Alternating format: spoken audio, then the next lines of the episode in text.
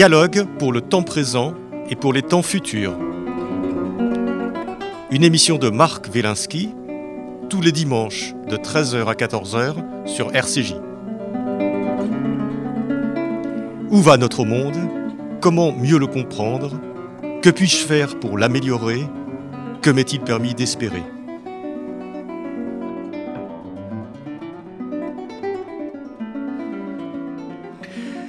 Aujourd'hui, les trous noirs en 100 questions avec Jean-Pierre Luminet.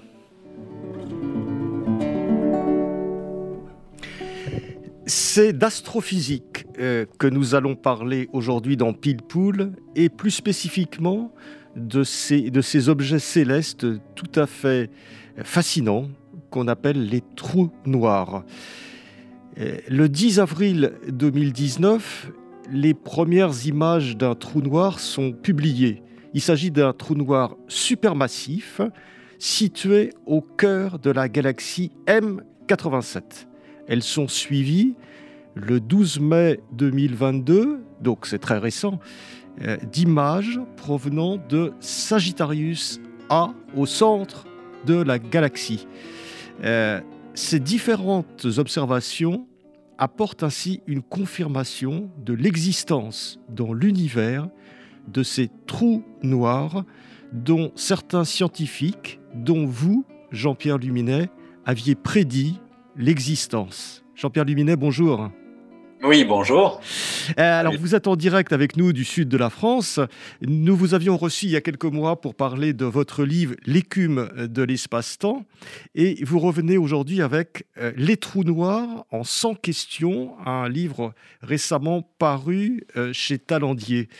Alors, Jean-Pierre, vous êtes astrophysicien, spécialiste mondialement reconnu de ces trous noirs et vous êtes directeur de recherche au CNRS, membre du laboratoire d'astrophysique de Marseille. Oui. Et vous avez. C'est ça. Et vous avez reçu de nombreux prix, dont le prix européen de la communication scientifique euh, en 2007, le prix Kalinga et la médaille Einstein de l'UNESCO en 2021. Il y a même, Jean-Pierre Luminet, un astéroïde qui porte votre nom, l'astéroïde Luminet. Oui, tout à fait. Oui, oui, Il a été découvert euh, par des collègues euh, dans les années 1990. Et euh, voilà, il y a une petite tradition qui s'est créée relativement récemment de donner un hommage aux travaux d'astrophysiciens qui ne travaillent pas sur les astéroïdes, comme moi, mais sur les trous noirs, par exemple, d'attribuer un nom comme ça à des astéroïdes, c'est sympathique. donc, vous avez réalisé le rêve de beaucoup de gens d'avoir une étoile à, son, à, votre nom. C'est quand même. Euh, Alors, euh, euh, Jean-Pierre Luminet, comment peut-on définir simplement un trou noir? Est-ce que c'est une étoile? Est-ce que c'est une galaxie? C'est quoi exactement? Alors, ben oui, si on va parler de ça, il faut commencer par les définir avant d'en venir aux images et ce genre de choses. Alors, il y a plusieurs façons, évidemment, de présenter les trous noirs de façon relativement simple, de façon un peu petit peu plus complexe. On va commencer par la simple. Si on se souvient que euh, dans l'univers, il y a une force d'attraction qui s'appelle la gravité. C'est la gravité qui nous retient au sol, bien entendu. C'est la gravité qui fait euh, tomber une pomme de l'arbre et la gravité qui fait tourner la Lune autour de la Terre et qui fait tourner la Terre autour du Soleil et ainsi de suite. Bon, eh bien, euh, dans ce cadre-là, où on considère que donc cette gravitation c'est une force d'attraction, eh bien, pour s'arracher à l'attraction gravitationnelle d'un astre, il faut une certaine vitesse limite, une certaine vitesse, euh, bon, qu'il faut, dépasser. Sinon, on retombe au sol. Hein. Si vous jetez un caillou en l'air, il retombe au sol depuis la Terre. Si vous le lancez à une vitesse de plus de 11,2 km par seconde, vous atteignez ce qu'on appelle la vitesse de libération, où le caillou, en l'occurrence la fusée évidemment, va s'échapper de l'attraction terrestre. Eh bien, dans ce cadre-là, on peut dire qu'il pourrait exister, c'est une hypothèse au départ, et qu'il pourrait exister dans l'univers des astres tellement énormes, évidemment beaucoup plus massifs euh, que la Terre, que la vitesse de libération à leur surface atteindrait la vitesse de la lumière, 300 000 km par seconde. Cela voudrait dire que la lumière même serait retenue prisonnière de la gravité de ces astres, ne pourrait pas s'échapper. On appelle ça des. On a commencé à appeler ça, et c'était déjà à la fin du XVIIIe siècle, hein, euh, on appelait ça des astres invisibles. Évidemment, à l'époque, on n'avait aucun, aucun, moyen de vérifier euh, cette hypothèse-là, et l'idée est restée comme ça en sommeil pendant pratiquement deux siècles. Et il a fallu attendre le début du XXe siècle et une nouvelle théorie de la gravitation, qui est plus compliquée, mais bien plus intéressante. C'est la théorie d'Einstein, qu'on appelle la relativité générale, et qui va permettre, de redéfinir de façon plus profonde ce que peut être les, les astres invisibles, qui seront plus tard appelés les trous noirs. Alors, dans le cadre, pour faire rapidement, euh, dans cette nouvelle façon de penser la gravitation, Einstein dit, mais c'est pas du tout une force c'est simplement une manifestation de ce qu'on appelle la courbure de l'espace et du temps. évidemment, ça paraît très très abstrait. Imaginons en fait l'espace et le temps dans lequel nous vivons. En fait, c'est pas une structure rigide donnée une fois pour toutes. C'est une sorte de structure élastique. Elle est élastique parce qu'en fait, elle est déformée par la présence des corps massifs qui s'y trouvent. Les corps massifs, c'est les planètes, surtout les étoiles, les galaxies, euh, et ainsi de suite. Et donc, Einstein va dire, en fait, donc la gravitation, c'est plus une force, euh, donc c'est une courbure de l'espace-temps, et il va y avoir des configurations où la courbure est telle est tellement importante, la déformation de l'espace-temps par une concentration énorme de matière est tellement grande que ça va créer un piège gravitationnel, c'est-à-dire une sorte de puits de gravitation dans lequel, si vous rentrez dedans, ben vous pouvez plus sortir, même la lumière. Donc c'est une redéfinition de ces astres invisibles à partir de la relativité générale. Mmh. Mais bon, ça, ça remonte aux, premières années du XXe siècle. Ce qui est, ce qui est des décennies pour que les astrophysiciens commencent à y croire. Ouais. Ce qui est fascinant, Jean-Pierre Luminet, c'est que euh, euh, on a commencé à, évoquer cette question euh, au XVIIIe siècle. Euh, et puis après, euh, cette question a été renouvelée et, stimulée, je dirais, par, la relativité, mais toujours à une époque où l'observation était, était impossible. Donc c'est une espèce de, de, raisonnement, c'est une expérience de pensée, si on peut dire, et qui nous fait dire, il y aura ce trou noir. Et puis un jour, très récemment, euh, la, technique a montré que ces trous noirs existaient vraiment. Absolument. Donc, euh, effectivement, c'est une hypothèse théorique hein, euh, au, départ, et ça reste pendant très longtemps une hypothèse théorique. Alors, tout de même, avant ces images télescopiques, il y a eu quand même quelques, quelques indications que les trous noirs pouvaient exister, mais de des indications relativement indirectes. tout d'abord, il y a eu des calculs euh, des calculs théoriques qui montraient, par exemple, comment les trous noirs pouvaient se former. Parce qu'après tout, bon, on a quelque chose, un objet hypothétique prédit par une théorie. Après, il faut trouver des mécanismes euh, plausibles dans l'univers qui puissent les former. Et là, on a commencé à, à, imaginer des mécanismes, enfin tout à fait plausibles. Ça s'appelle l'effondrement gravitationnel. Alors, c'est quoi ce, ce, ce, ce veut dire ce terme ben, Par exemple, le cœur des étoiles, à la fin de la vie de lumière des étoiles, vous savez que les étoiles sont entretenues, elles sont euh, elles émettent de l'énergie parce qu'au centre, il y a des réactions thermonucléaires qui libèrent énormément d'énergie, mais qui consomment le carburant de l'étoile. Et il y a un moment où ce carburant s'épuise. Et donc, à la fin de la vie des étoiles, le cœur de l'étoile finit par se contracter sous sa propre gravité. Alors, en général, pour plus de 99% des étoiles, le cœur ne va jamais se contracter suffisamment pour fabriquer, euh, pour fabriquer euh, un astre invisible, un trou noir. Mais pour les étoiles les plus massives, qui représentent une étoile sur 10 000, eh bien, le cœur subit ce qu'on appelle un effondrement gravitationnel. Brutalement, il va se contracter et il va atteindre euh, la taille limite pour fabriquer donc ce piège, ce piège gravitationnel. Ça, ça date de la fin des années 1930 avec simplement des calculs. Après, pendant 30 ans, 40 ans, à nouveau, on n'en parle plus. Entre-temps, il y a des théoriciens. Alors ça, peut-être les, auditeurs, euh, évidemment, sans doute, ont entendu parler du nom, de, Stephen Hawking, évidemment, et puis quelques autres comme Roger Penrose, mon, mon, mon, celui qui sera mon directeur, qui a été mon directeur de thèse, Brandon Carter, qui euh, refont des calculs compliqués de relativité générale, mais toujours sans aucune indication astronomique précise. Il faut attendre les années 1970 pour que enfin on commence à avoir l'idée que les trous noirs puissent vraiment exister dans l'univers. Et c'est l'époque où moi-même j'ai commencé à faire mes premières recherches euh, à la fin des années 1970. Mais au départ, c'était de façon très très indirecte. On se dit pour détecter un trou noir par l'astronomie, puisque le trou noir n'émet pas de lumière par lui-même, qu'est-ce qu'on va faire? Ben, On va observer ce qui se passe autour. Parce que le trou noir, il va avoir une influence particulière qu'aucun autre type d'objet céleste ne peut avoir sur la matière qui l'entoure. Parce que le trou noir, il peut avoir autour de la matière qui l'entoure, la matière c'est du gaz par exemple, hein, qui tourbillonne autour de lui. Le gaz, avant de disparaître dans le trou noir, va chauffer énormément à des millions de degrés et va émettre des signaux électromagnétiques d'un type de rayonnement particulier.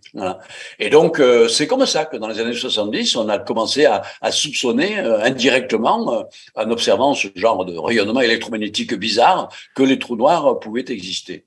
Et après, il faudra attendre 40 ans, comme vous l'avez rappelé en début d'émission, pour obtenir enfin des images télescopiques. Ce pas des photographies, hein, c'est des reconstitutions très compliquées à partir euh, de différents instruments. Oui, c'est quoi Comment Parce que comment est-ce qu'on peut représenter quelque chose qui est un puits de lumière? Parce que la, photographie ou n'importe quelle représentation euh, dans, dans, notre esprit est basée sur, euh, sur la lumière.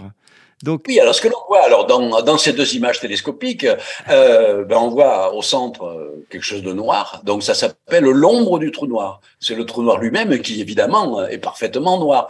Donc pour voir quelque chose, on voit autour une couronne lumineuse. Donc ce qu'il y a autour, donc c'est en fait ce qu'on appelle un disque d'accrétion, c'est-à-dire un disque de gaz trop chaud qui tourne autour du trou noir. Hein. Alors ce qu'il faut préciser peut-être, c'est que euh, euh, ces choses-là avaient d'abord été calculées à nouveau euh, sur le plan théorique. Euh, à quoi devrait ressembler un trou noir, grand ou petit, parce qu'il y a des trous noirs de plusieurs tailles possibles, on en reparlera. à quoi devrait ressembler un trou noir? Entouré de quelque chose qui brille, évidemment. Hein, sinon, c'est juste, il y a un œil noir dans le ciel, on ne voit rien. Voilà. Eh ben, ce premier travail, en fait, eh ben, c'est moi qui ai eu la chance d'avoir l'opportunité de le faire en 1978. Donc, euh, tout jeune chercheur débarquant euh, de ma Provence natale à l'Observatoire de Paris-Meudon pour faire des travaux compliqués de relativité générale. Je m'intéresse évidemment au trou noir, mais à l'époque, euh, je répète, c'était pas très crédible pour les astronomes. Et c'est un petit peu par défi que je me suis dit, euh, ben en fait, je vais calculer à quoi ça va ressembler par l'ordinateur. Et donc, euh, bah, j'ai écrit voilà, les équations qu'il faut hein, pour calculer la forme bizarre qu'aurait un disque de gaz déformé par la courbure de l'espace-temps avec plein de propriétés compliquées. Euh, voilà. Et donc, euh, bah, j'ai finalisé ce travail et j'ai produit une image virtuelle, une photographie virtuelle en noir et blanc de à quoi ressemblerait un trou noir entouré d'un disque de gaz, sans me douter du tout que de mon vivant, on puisse accéder à une telle finesse de vue, parce que en fait, je l'ai pas encore dit, mais les, trous noirs en fait sont tout petits. Enfin, en tout cas, leur taille est très concentrée. Les trous noirs sont très concentrés. Alors, un trou noir normal, un trou noir normal, c'est un trou noir stellaire, ce qui se forme par les fondements gravitationnels des étoiles. Ils font 30 km de taille à peine. 30 km. Et le plus proche, il est à plus de 1000 années-lumière. Je ne sais pas si vous vous rendez compte, une année-lumière, c'est déjà 10 000 milliards de kilomètres. Donc, en fait, il est impossible d'imaginer même qu'on puisse un jour avoir un télescope capable de voir ça. C'est l'équivalent de voir une bactérie sur la Lune, par exemple. Hein. donc, c'est même pas la peine d'y songer. Sauf que, sauf que, on a commencé à étudier des trous noirs géants, supermassifs. Vous les avez mentionnés au début, là, M87 et Sagittaire ah, Ce sont des trous noirs dont les masses, c'est plus des masses d'étoiles, mais c'est des millions ou des milliards de fois la masse d'étoiles. Et il se trouve qu'il y a une loi simple qui lie la taille d'un trou noir à sa masse. C'est proportionnel. Donc, si vous avez un trou noir de 10 milliards de masse solaire, eh ben, il va faire 40 milliards de kilomètres. Donc, il devient énorme. Voilà. Et donc, c'est pour ça que des radioastronomes, après le calcul que j'avais fait à la fin des années 1970, des, euh, des astronomes qui font des observations du ciel dans le domaine des ondes radio ont eu l'idée géniale de monter euh, un projet extraordinaire qui s'appelle l'Event Horizon Telescope, télescope de l'horizon des événements, qui met ensemble en fait un ensemble d'instruments, des, des, des, radiotélescopes, positionnés sur la planète entière, sur la Terre entière, de l'Antarctique aux îles Hawaï, en passant par le Chili, les États-Unis, l'Europe, etc., de faire fonctionner ensemble ces radiotélescopes pour créer un réseau donnant l'équivalent d'un télescope unique qui a la taille de la planète. Et donc, vous augmentez, en augmentant la taille, vous augmentez évidemment la finesse de vue. Et ils avaient calculé qu'avec ça, ils seraient capables de voir l'équivalent d'une pièce de monnaie sur la Lune. Eh bien, c'est la taille de ces deux trous noirs euh, que vous avez mentionné au début. Un trou noir gigantesque qui est au centre de la galaxie Messier 87 et un trou noir moins gros, mais qui est quand même 4 millions de fois la masse du Soleil, qui est au centre de la galaxie. Tous les deux, sur le ciel, ils ont à peu près cette taille-là et ils ont fait l'objet de ces premières observations. Et donc, les reconstitutions d'images ont montré ces trous noirs. Et ce qui a été merveilleux, c'est que ça a confirmé, évidemment, les calculs, les calculs numériques que j'avais Oui, ça, ça, a confirmé vos calculs. Et ce qui est, extraordinaire, on le voit bien dans votre livre, euh, donc, hein, je rappelle les trous noirs en 100 questions chez Talendier. Euh, vous, dans, ce, dans ce livre, euh, on a l'image que vous aviez synthétisée dans les années 70 et, euh, et à côté, on regarde les photos qui ont été prises il y a quelques mois et ça correspond. C'est extraordinaire, c'est-à-dire que votre imagination, finalement, a anticipé ce qu'on qu'on allait découvrir. Oui, mais enfin, ça, c'est le travail du, euh, du théoricien, hein, de, d'écrire correctement les équations. Enfin, je veux dire, c'est pas seulement mon imagination, c'est oui, simplement... mais enfin, quand même, quand, quand un scientifique... Oui, non, mais ça, ça, montre tout simplement que les lois que j'ai utilisées, qui sont celles de la relativité générale, euh, ou dans, dans le cas la, la théorie d'Einstein, où vous allez calculer les trajectoires bizarres des rayons lumineux dans un espace-temps courbé. Si vous écrivez correctement vos équations et si vous faites confiance à la théorie, qui par ailleurs effectivement a révélé euh, toute sa force, ben forcément vous. vous oui, oui, alors, non, mais justement, il faut faire confiance en, la théorie. Euh, on, on, peut passer sa vie sur une théorie fausse. Et là, un ah, seul coup, j'en connais, oui. et là, d'un seul coup, on voit la photo et vous et, et, et, tout le monde voit que ce que vous aviez imaginé, vous et d'autres, bon, mais, euh, ce, que vous aviez imaginé, le, le, dessin que vous aviez réalisé à ce moment-là, finalement, c'est la réalité. Donc, on, on doit se dire, ben voilà, euh, je ne me suis pas complètement trompé euh, dans, mon existence. oui. Mais d'ailleurs, dans, cette affaire-là, parce que j'ai fait aussi d'autres choses hein, que des images de son dans ma vie, mais dans cette affaire-là, la chose qui m'a finalement le plus enchanté, bon, c'est pas tellement que les images ressemblaient à ce que j'avais calculé, parce que j'aurais été surpris que ce soit le contraire. Ce qui m'a, ce qui m'a le plus amusé dans cette histoire-là, c'est que moi, je l'ai pas dit, mais à l'époque, quand j'ai fait ce calcul-là, vu l'état des ordinateurs de l'époque, etc., euh, il n'y avait même pas de logiciel pour faire des images. Donc j'ai finalisé l'image à la main, en traçant à la main pendant des jours et des jours des milliers de petits points représentant les, rayons lumineux qui arrivaient sur ma plaque photo virtuelle.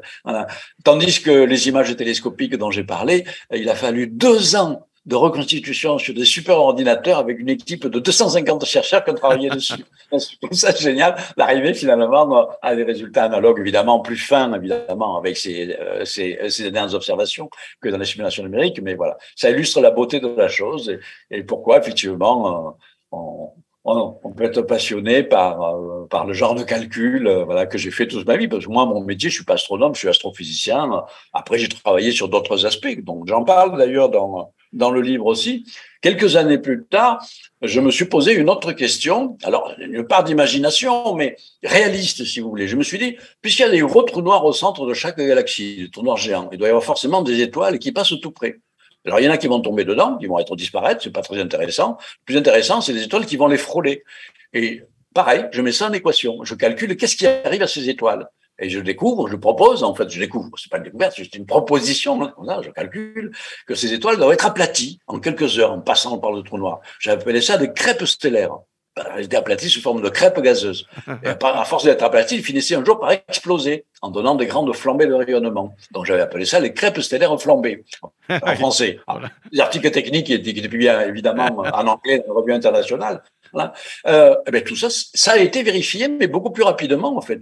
Dix ans après, on a commencé à observer les premières crêpes stellaires flambées. Et aujourd'hui, on a des catalogues d'étoiles qui sont comme ça, brisées, détruites, en étant écrasées, puis en émettant des quantités de rayonnement par des trous noirs géants. Donc c'est aussi un exemple de, de calcul correct, euh, plausible. Et, euh, c'est vrai qu'une théorie, on peut être l'auteur d'une théorie et, et, pas forcément aller jusqu'au bout, parce que vous dites dans, dans, dans ce livre aussi que Einstein, qui est l'inventeur euh, de, la, relativité, le créateur de la relativité, euh, lui, il a, croyait pas euh, au, trou noir. Alors que c'est grâce à sa théorie qu'on les a devinés, puis confirmés, puis observés. Exactement. Moi, c'est ça, c'est effectivement un aspect très, intéressant. Euh, ben, qui montre que euh, ben, des grands esprits ne sont pas totalement universels non plus. Donc Einstein lui-même, le père de la théorie, qui permet de prédire l'existence du trou noir, qui permet de prédire, alors ça c'est d'autres livres, pas celui-là, euh, l'existence du Big Bang, qui serait le début de l'univers, et Einstein également, qui est l'un des pères de ce qu'on appelle la physique quantique, c'est-à-dire l'autre branche de la physique qui s'intéresse à l'infiniment petit, eh bien il a été réticent à ces trois conséquences qui sont pourtant les plus intéressantes et les plus fascinantes de sa théorie. Donc c'est le père d'une théorie qui permet de calculer des choses nouvelles et qui ne va pas jusqu'au bout d'accepter ces choses nouvelles. Donc euh, effectivement, je raconte que notamment, il a publié un article en 1939, je crois, euh, faux, où il fait une erreur de calcul, euh, parce qu'il essaie de démontrer que les trous noirs ne peuvent pas exister dans la nature, alors que c'est les conséquences incontournables de sa théorie. Ouais. Et il y, a, alors évidemment, quand on n'est pas physicien, astrophysicien, on, se raccroche un petit peu à, des images, etc. Et il y a, y, a, y a une part de rêve, forcément, euh, lorsqu'on lit votre, euh, des livres comme le vôtre, il y a une part de rêve parce que ah, comme on comprend pas tout, euh, en tout cas pas tout en profondeur, même s'il est extrêmement bien, euh, très très pédagogique extrêmement bien expliqué. Mais euh, il y, a cette part un petit peu. Et vous dites à un moment donné, alors moi j'ai trouvé ça fascinant, euh, que les trous noirs ralentissent le temps. Est-ce que c'est qu'est-ce que qu'est-ce que ça veut dire? C'est-à-dire que quand on s'approche d'un trou noir, finalement, plus on s'approche d'un trou noir, plus on devient éternel. Oui, euh, bon, d'une certaine non, pas, pas, tout à fait. Je vais vous expliquer ça. Simplement, avant, effectivement, ce, ce livre, euh, Les trous noirs sans question, j'ai essayé de le rendre le plus pédagogique possible. En fait, les trous noirs m'ont accompagné toute ma vie, puisque je viens de raconter que j'avais fait ces premiers calculs il y a plus de 40 ans maintenant. Euh, et j'ai écrit plusieurs livres. Donc, celui-là, c'est mon troisième livre sur les trous noirs. Donc, le livre antérieur était un petit peu plus compliqué, euh, d'une certaine façon. Et là, effectivement, j'ai essayé de répondre, de trouver 100 questions. Alors, évidemment, il y a des questions un peu plus complexes que d'autres, puis il y a des questions simples finalement, ce sont des questions basiques que le public me pose parce que j'ai fait énormément de conférences de vulgarisation pour tous les publics sur les trous noirs depuis des années. Et donc, ce sont des questions que l'on me pose. Qu'est-ce qu'il y a au fond d'un trou noir, ceci, cela. Et notamment, la question que vous me posez, effectivement, c'est quelque chose euh, d'a priori surprenant. On appelle ça le gel temporel. Alors, cela aussi, c'est en fait une conséquence de la théorie d'Einstein, qui nous dit qu'en fait, le temps que nous vivons euh, n'est pas forcément le même que le temps que l'on peut euh, mesurer euh, à distance et en mouvement. Alors, bon, je, m'explique plus clairement. On a chacun d'entre nous un temps propre, qui est mesuré par exemple par une horloge que, que nous emportons avec nous. imaginons maintenant un astronaute qui part dans l'espace et qui va décider d'explorer un trou noir. Bon, il sait qu'il ne reviendra pas, mais il peut mesurer en tout cas avec son temps à lui, le vrai temps, hein, son temps à lui, une horloge, les battements de cœur, etc il va pouvoir mesurer le temps qu'il met pour traverser le trou noir, pour atteindre la surface du trou noir, qui, je, dis parce que je ne l'ai pas dit au début, la surface du trou noir n'est pas une surface dure et matérielle, c'est une, c'est une frontière, de, de non-retour. Donc on peut franchir euh, la surface d'un trou noir. Et donc il peut mesurer ce temps-là. Et ça va durer, selon la taille du trou noir, ça peut durer quelques secondes ou quelques heures au maximum. Maintenant, un astronaute qui l'accompagne dans son voyage, mais qui décide, lui, de rester à l'extérieur et d'observer ce qui se passe de loin. Qu'est-ce que devient son compagnon? Eh bien, lui va avoir les images de l'astronaute qui tombe dans le trou noir, ralentir, ralentir, ralentir, et se figer ad aeternam. Et la dernière image qu'il verra, mais dans un temps infini, en fait, dans le futur, sera l'image où son compagnon touche la surface du trou noir. Donc c'est un effet en fait de relativité. Le temps est élastique et il est énormément déformé par les vitesses quand elles tendent vers la vitesse de la lumière ou par les champs de gravité très importants créés par les trous noirs. C'est ça en fait ce phénomène du gel temporel. Et donc ça veut dire qu'en fait tout ce qui va se passer à l'intérieur d'un trou noir, évidemment, il n'y aura aucune image vue de l'extérieur.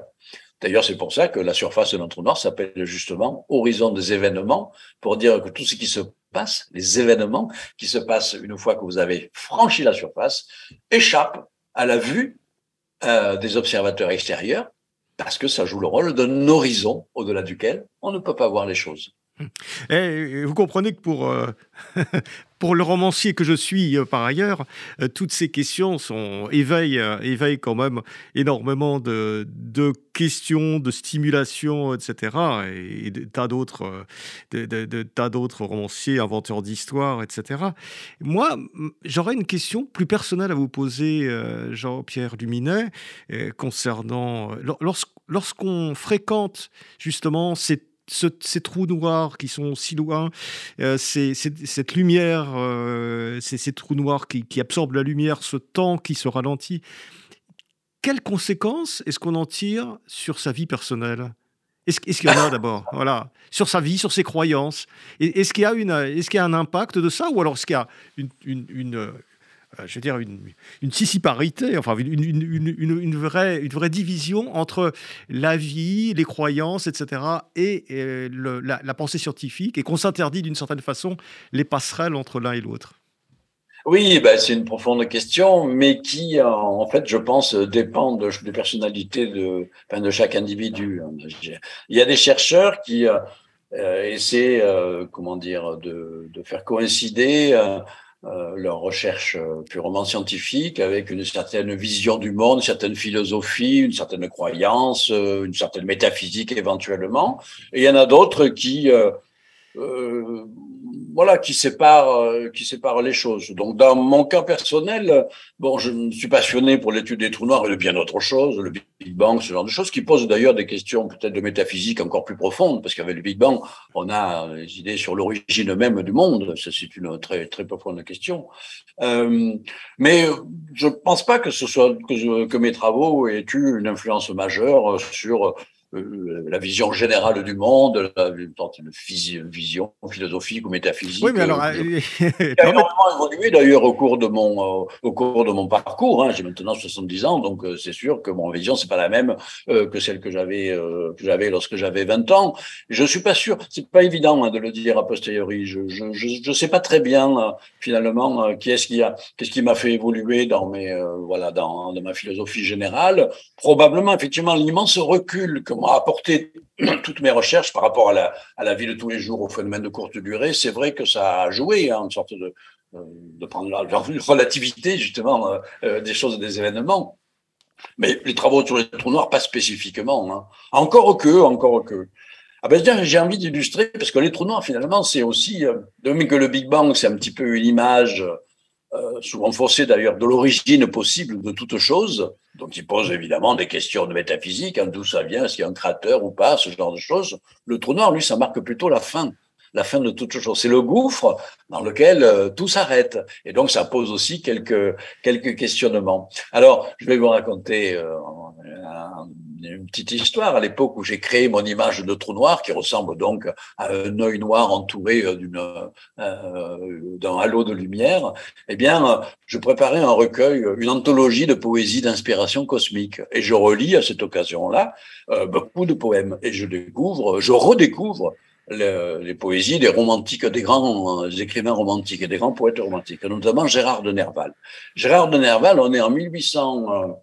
54, euh, si je me souviens bien, il écrit un, poème. Et dans ce, où il écrit l'agonie du Christ euh, sur la croix, au monde des Oliviers. Bon, d'accord, pourquoi pas. Bon, mais simplement, il y a deux strophes dans ce poème-là qui sont extraordinaires parce qu'elles le décrivent, mais juste avec l'intuition du poète. On ignore tout des trous noirs à cette époque. Hein. Les astres invisibles avaient été, avaient été totalement oubliés à cette époque-là. Il écrit la chose suivante. Et c'est la meilleure légende que j'ai trouvée de, de l'image des trous noirs que l'on a aujourd'hui. Il écrit en cherchant l'œil de Dieu. Je n'ai vu qu'un orbite vaste, noir et sans fond, d'où la nuit qu'il habite rayonne sur le monde et s'épaissit toujours. Un arc-en-ciel étrange entoure ce puits sombre, seuil de l'ancien chaos dont le néant est l'ombre, spirale engloutissant les mondes et les jours. Extraordinaire description du tourbillon. ce, qui est, extraordinaire dans sa description de Nerval, c'est que c'est la précision de la vision. La précision est absolument époustouflante. Mais oui, ça veut dire que ça correspond. Dans le trou à l'époque, en tant qu'objet astrophysique, est totalement ignoré. Il n'est pas encore, il n'est pas encore découvert. Mais l'intuition du poète à partir de cet archétype du gouffre sans fond dans lequel finalement toute existence finit par, euh, par terminer.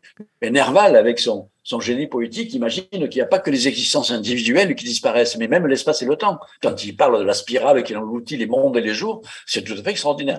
Et ce sera ce que redécouvrira avec les outils, cette fois-ci, de des mathématiques euh, et de la physique fondamentale, ce que se découvrira euh, 150 ans plus tard, hein, la science contemporaine. Moi, j'ai toujours été fasciné justement par ces relations, ces liens étroits qu'il y a entre la recherche scientifique pure et dure et, euh, et les autres disciplines de l'esprit humain qui passent par euh, la littérature, la poésie, euh, la musique, les arts plastiques, la philosophie. Et il y a des cousinages extrêmement étroits, parce que finalement, c'est l'intuition. Vous parliez tout à l'heure d'imagination, dont l'imagination disait Einstein et quelques autres, est effectivement plus importante que le savoir, parce que c'est grâce à l'imagination, à l'intuition, que nous élaborons des modèles, que nous faisons des prédictions. Après, les prédictions, elles sont vérifiées ou pas par les observations. C'est comme ça que ça marche, en fait, la physique d'aujourd'hui. Hmm. Bon, moi, je suis du côté des euh, modélisateurs, euh, intuition ou pas. Euh, je fais les prédictions. Après, à charge euh, aux astronomes et aux expérimentateurs de vérifier que ça marche ou pas. Donc c'est un travail qui est assez exaltant, effectivement, quand on, quand on aime ça. Mais est-ce que euh, euh, vous, vous, avez dit tout à l'heure, Jean-Pierre Luminet, que euh, y, avait le, travail scientifique, il y avait les calculs, il y avait tout ça, et que ça, ça ne changeait pas forcément dans le fond votre votre vision. ça, ça n'avait pas vraiment changé votre vision du monde. mais alors, bah, permettez-moi une question directe. Mais alors, à quoi ça sert tout ça Si c'est simplement des calculs, des, images, etc., et que quelque part, on ne progresse pas euh, dans notre vision du monde et éventuellement dans la façon de l'aborder. Euh, ah non, mais là, je vais vous parler de ma vision du monde personnel maintenant. Oui, bah oui je parle de votre vision du monde personnel. Euh, Euh, oui, mais enfin, chaque, chaque, chaque comment dire, proposition, euh, enfin, chaque innovation scientifique euh, fait avancer, fait avancer notre connaissance de l'univers. Donc, ça apporte une pierre quand même à un édifice très, très ambitieux, qui est, voilà, qui est, qui est celui de, tenter de comprendre les mécanismes mystérieux de cet univers, qui est à la fois gigantesque, immense, beau et mystérieux. Le travail du, le travail des chercheurs, c'est de, c'est d'en décoder les doigts les, les lois.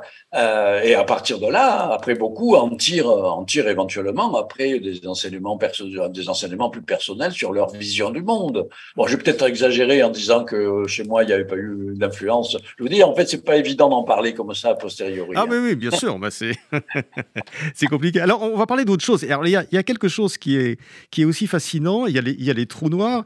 Et puis, euh, il, il, y a quelque chose qui stimule aussi notre imagination. Et, et vous en parlez beaucoup dans votre livre c'est les trous de verre. Oui, ah. oui. alors ça résulte ça, ça c'est vraiment très très, c'est très impressionnant et c'est très drôle à la fois. Oui, absolument. Alors, ben, ça résulte en fait euh, les questions de base avec le trou noir. À partir du moment où on dit c'est un piège gravitationnel, qu'une fois qu'on le franchit, on ne peut pas sortir. Qu'est-ce qu'il y a au fond? Déjà, question, qu'est-ce qu'il y a au fond d'un trou noir voilà. En fait, on n'en sait rien. On, ne peut qu'y envoyer que nos équations, hein, parce qu'évidemment, il n'y a pas l'astronaute qui va, qui va aller plonger dedans pour ressortir. Voilà. Alors, deux choses l'une, hein. soit le fond d'un trou noir, il est bouché, une sorte de nœud qu'on appelle une singularité, qui bouche l'espace-temps, et tout s'accumule dans ce, nœud infini. Mais ce nœud-là, il ne plaît pas beaucoup aux physiciens, parce qu'il y a des quantités infinies qui, qui surgissent, on ne peut plus faire aucun calcul. Donc, les physiciens se disent, il y a peut-être autre chose. Et, et, donc, effectivement, la théorie de la relativité propose une autre solution, que le fond d'un trou noir n'est pas bouché, mais crée une sorte de tunnel, un tunnel de l'espace-temps, qui va permettre de connecter le trou noir dans lequel on rentre avec un objet qui va être une sorte de d'inverse du trou noir qu'on appelle une fontaine blanche, dans laquelle on, va sortir ailleurs dans l'espace et le temps. Et la connexion entre les deux, on l'a appelé dans les années 1960, lorsque ça a été d'abord étudié par les mathématiques, on l'a étudié un trou de verre, verre VER, wormhole en anglais. Alors pourquoi c'est pourquoi c'est fascinant? Ben, Tout simplement parce qu'on s'est rendu compte que si ça existe vraiment, si l'univers fabrique des trous noirs avec des trous de verre qu'on puisse traverser et ressortir ailleurs dans l'espace-temps, on a enfin trouvé un moyen de voyager dans l'espace-temps en utilisant des raccourcis. Parce que le trajet spatio-temporel empruntant un trou de verre est beaucoup plus court que les trajets normaux.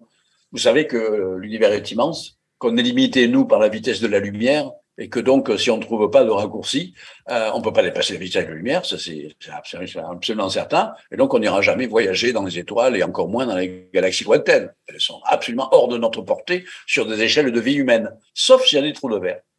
On fait faire des calculs de relativité, et si on a un trou de verre, par exemple, qui relierait notre système solaire à, au centre de la galaxie, par exemple, hein, le centre de la galaxie il a 26 000 années-lumière. Donc, si vous, voulez, si vous voulez y aller normalement, il vous faut au moins 26 000 ans à la vitesse de la lumière. Bon, donc c'est impossible, évidemment. Si un trou de verre, on pourrait éventuellement y aller en une semaine. Donc, euh, Évidemment, ça a fasciné les physiciens, puis après les écrivains de science-fiction. Vous me parliez tout à l'heure, vous disiez que vous étiez romancier. Alors je peux vous dire que les écrivains de science-fiction. Il y, a plein de, il y a plein de ah, romans et de films qui sont basés sur cette. Euh, et après les films, Interstellar, tout un ensemble de choses, de films, de films qui ont exploité cette idée. Donc c'est pas de l'imagination pure euh, émanant de scénaristes ou de romanciers. C'est d'abord, ils en sont allés d'abord puiser cette euh, hypothèse. Ça reste une hypothèse, hein, évidemment. Les trous noirs, eux, ils ont été effectivement prouvés par l'observation. Maintenant, les trous de verre, ça reste une hypothèse. Hein. Voilà. Mais, non, mais attendez, c'est formidable pour les romanciers parce que le, ah le, principal problème de, des voyages interstellaires, c'est que ça, ça, ça, dure des, des milliers d'années et qu'on ne peut pas, peut pas y aller. Euh, si, vous, si vous dites aux romanciers, bah, vous savez, si vous trouvez le raccourci, euh, bah, dans une vie humaine, vous pouvez, les, les, les, vous pouvez aller visiter des espaces extrêmement lointains euh, et vous vous étonnez qu'ils se jettent dessus. Ben, c'est D'où le succès de, du mais alors, mais alors, ma question, c'est est euh, bon, c'est vrai que euh, les romanciers, les gens de science-fiction euh, prennent, prennent cette hypothèse des trous noirs pour valider d'une certaine façon et pour rendre un peu plus vraisemblable leurs histoires d'exploration interstellaire. Mais est-ce est -ce que c'est complètement impossible? Est-ce que est-ce que c'est ou est-ce que c'est on peut imaginer euh, dans très longtemps une technologie qui permettrait d'identifier ces trous de verre et, de, faire un petit peu ces, courts-circuits temporels euh, dont, vous parlez. Excellente question. Alors, après l'enthousiasme initial des physiciens théoriciens qui avaient calculé mathématiquement, je répète, que ce genre de structure pourrait exister, il fallait trouver après des mécanismes réels pour fabriquer euh, dans l'univers ces, ces choses-là. Et là, les choses sont devenues un petit peu plus compliquées parce qu'on s'est aperçu que les trous, enfin ces structures hypothétiques des trous de verre étaient extraordinairement instables. C'est-à-dire que, admettons qu'ils existent, si vous rentrez dedans, vous le bouchez parce que vous provoquez une perturbation qui va le faire s'effondrer gravitationnellement sur lui-même. Donc en fait, vous ne pouvez pas le traverser.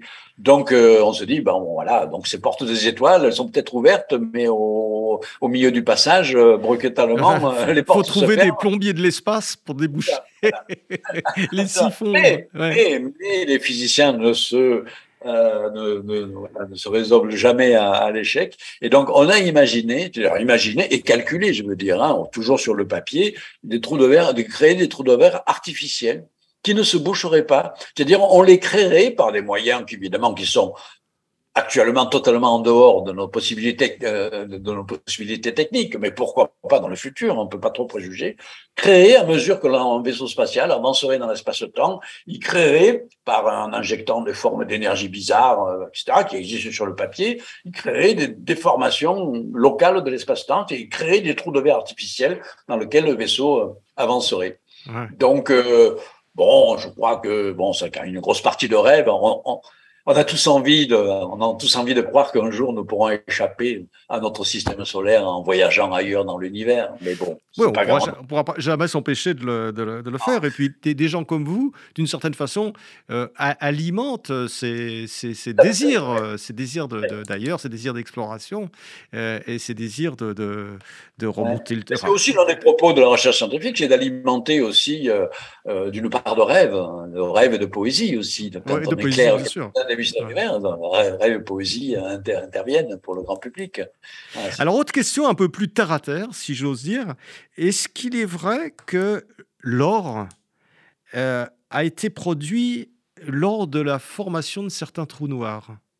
Ah oui, hein. ah, ça c'est quelque chose de relativement récent. J'en parlais pas dans mes livres précédents parce que c'est quelque chose qui date tout simplement depuis de quelques années. Alors il faut savoir d'abord que les éléments euh, qui nous constituent, hein, le carbone, l'oxygène, le calcium, le fer, le magnésium, tous ces éléments, normalement, ils sont formés euh, par l'explosion d'étoiles massives qu'on appelle les explosions de supernova. Bon, alors on pensait avoir euh, découvert l'origine de tous les éléments connus. Et puis on s'est aperçu que euh, la quantité d'or qui semble y avoir dans l'univers, parce qu'on est capable à distance euh, d'avoir une idée sur la quantité d'or qu'il y a dans l'univers, elle était supérieure à celle que peuvent produire les supernovas. Donc on s'est posé la question, est-ce qu'il y a un autre mécanisme capable de produire de, l'or? Et depuis quelques années, à nouveau, c'est les théoriciens qui l'ont qui l'ont proposé.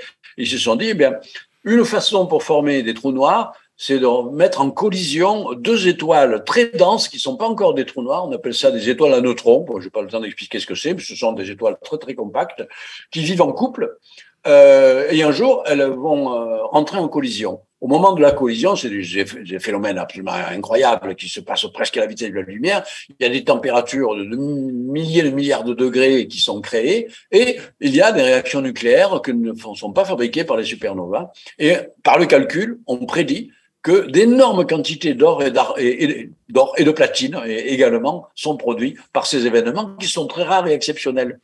Et donc, ce qui nous fait dire que maintenant, finalement, l'or que nous avons là, dans nos montres, nos bijoux, euh, l'or terrestre, hein, il a d'abord été injecté dans, euh, au début de la vie du système solaire, au moment où il s'est formé, il a été injecté par des événements qui se sont déroulés il y a des milliards d'années, aux confins de la galaxie, des événements extraordinairement rares qui sont ces collisions entre étoiles et neutrons qui fabriquent des, trous noirs. Donc, c'est extraordinaire parce que je cite souvent cet exemple dans mes, euh, maintenant dans mes conférences pour montrer le lien qu'il y a entre notre vie de tous les jours, parce que l'or et le platine nous sont familiers.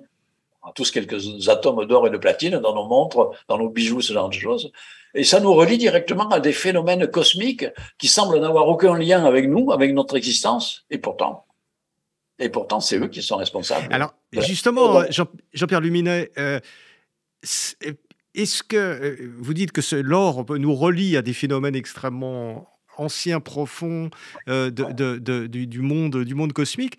Est-ce que d'une certaine façon, euh, ça explique pas la fascination euh, des hommes de tout temps pour l'or? Parce qu'il y, a quelque chose, il y a quelque chose. C'est pas uniquement la rareté. Pourquoi est-ce que l'or est aussi important à la fois dans la vie sociale, la vie économique, la vie spirituelle aussi puisque, euh, puisque l'alchimie est née euh, de l'idée de vouloir changer du plomb en or. Ben, est-ce qu'il n'y a pas une espèce d'intuition Je ne sais pas, je ah. délire peut-être, mais est-ce qu'il n'y a pas une espèce d'intuition autour de, de l'or? Enfin, ah, Quand, j'ai lu, quand j'ai lu le passage où vous parlez de l'or, ça, ça m'est apparu assez net. Je me dis, mais Ouais, il y a quelque chose. vous savez, non, mais effectivement, l'or, c'est un symbole euh, de toujours dans toutes les civilisations, les cultures. Enfin, sauf peut-être chez quelques tribus euh, en Amazonie, pour laquelle l'or, c'est quelqu'un, enfin, peu importe. Voilà. Non, je pense pas qu'il y ait eu une intuition de ces événements incroyablement euh, rares et bizarres que sont les, collisions d'étoiles à neutrons. Mais en fait, il n'y a pas que l'or qui nous relie à l'ensemble des processus cosmiques. Hein. Simplement, l'hydrogène que nous avons en nous, parce qu'on est fait en bonne proportion d'eau. Hein, et l'eau, c'est H2O, il y a de l'oxygène et de l'hydrogène. Alors l'oxygène est fabriqué par des étoiles, des explosions de supernova, euh, et l'hydrogène, lui, carrément, nous savons qu'il n'a pu être fabriqué dans l'univers. Les atomes d'hydrogène, hein, qui sont dans nos corps et dans tous les objets, euh, ils ont été fabriqués au bout de trois minutes seulement après le début du Big Bang. Donc, il y a 14 milliards d'années.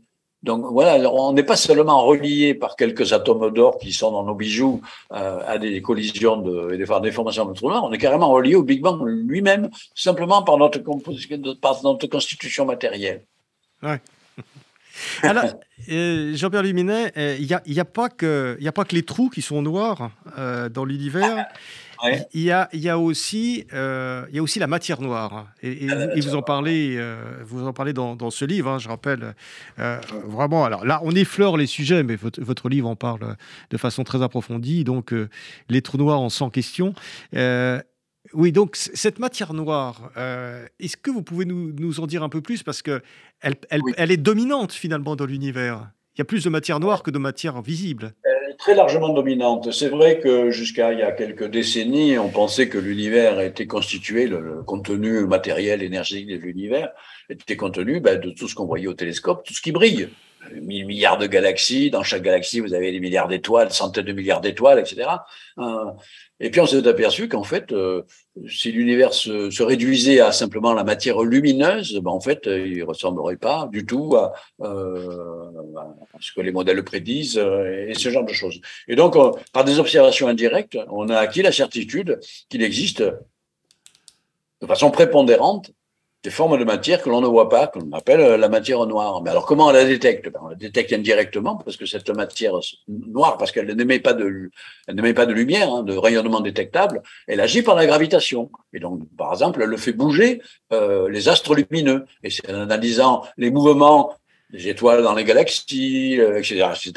Tous ces moments-là, qu'on en déduit qu'il y a forcément quelque part la, la, la partie immergée de l'iceberg, si vous voulez, euh, cette matière noire. Ça représente plus de 95%. Vous vous rendez compte 95% de, de, de, de, tout ce qui constitue la matière et l'énergie de l'univers est constitué de cette matière, de cette matière noire et d'une autre forme encore bizarre qui s'appelle également l'énergie sombre. Voilà. Mais alors, ça reste quand même l'un des principaux euh, défis actuels des théoriciens, il semble bien que cette matière, même s'il y a quelques contestations, et ça c'est normal dans, la science, il y, a, il y, a, toujours des points de vue différents, mais le consensus actuel, c'est qu'il y a bel et bien cette forme de matière noire et l'énergie sombre qui est prépondérant. Donc c'est ça qui domine toute l'histoire de l'univers. Hein. Mais le problème, c'est que qu'est-ce que c'est vraiment? Quel type, quel type de particules? C'est pas c'est pas les particules qui nous constituent. Hein, voilà, donc c'est autre chose. Alors on a des théories pour ça, on a des scénarios, mais pour l'instant, aucune expérience n'a mis directement à, l'évidence l'existence de ces choses-là. Donc il y a beaucoup de, de controverses et de discussions. Mais, euh, mais cette matière noire, nous, euh, on n'y participe pas du tout?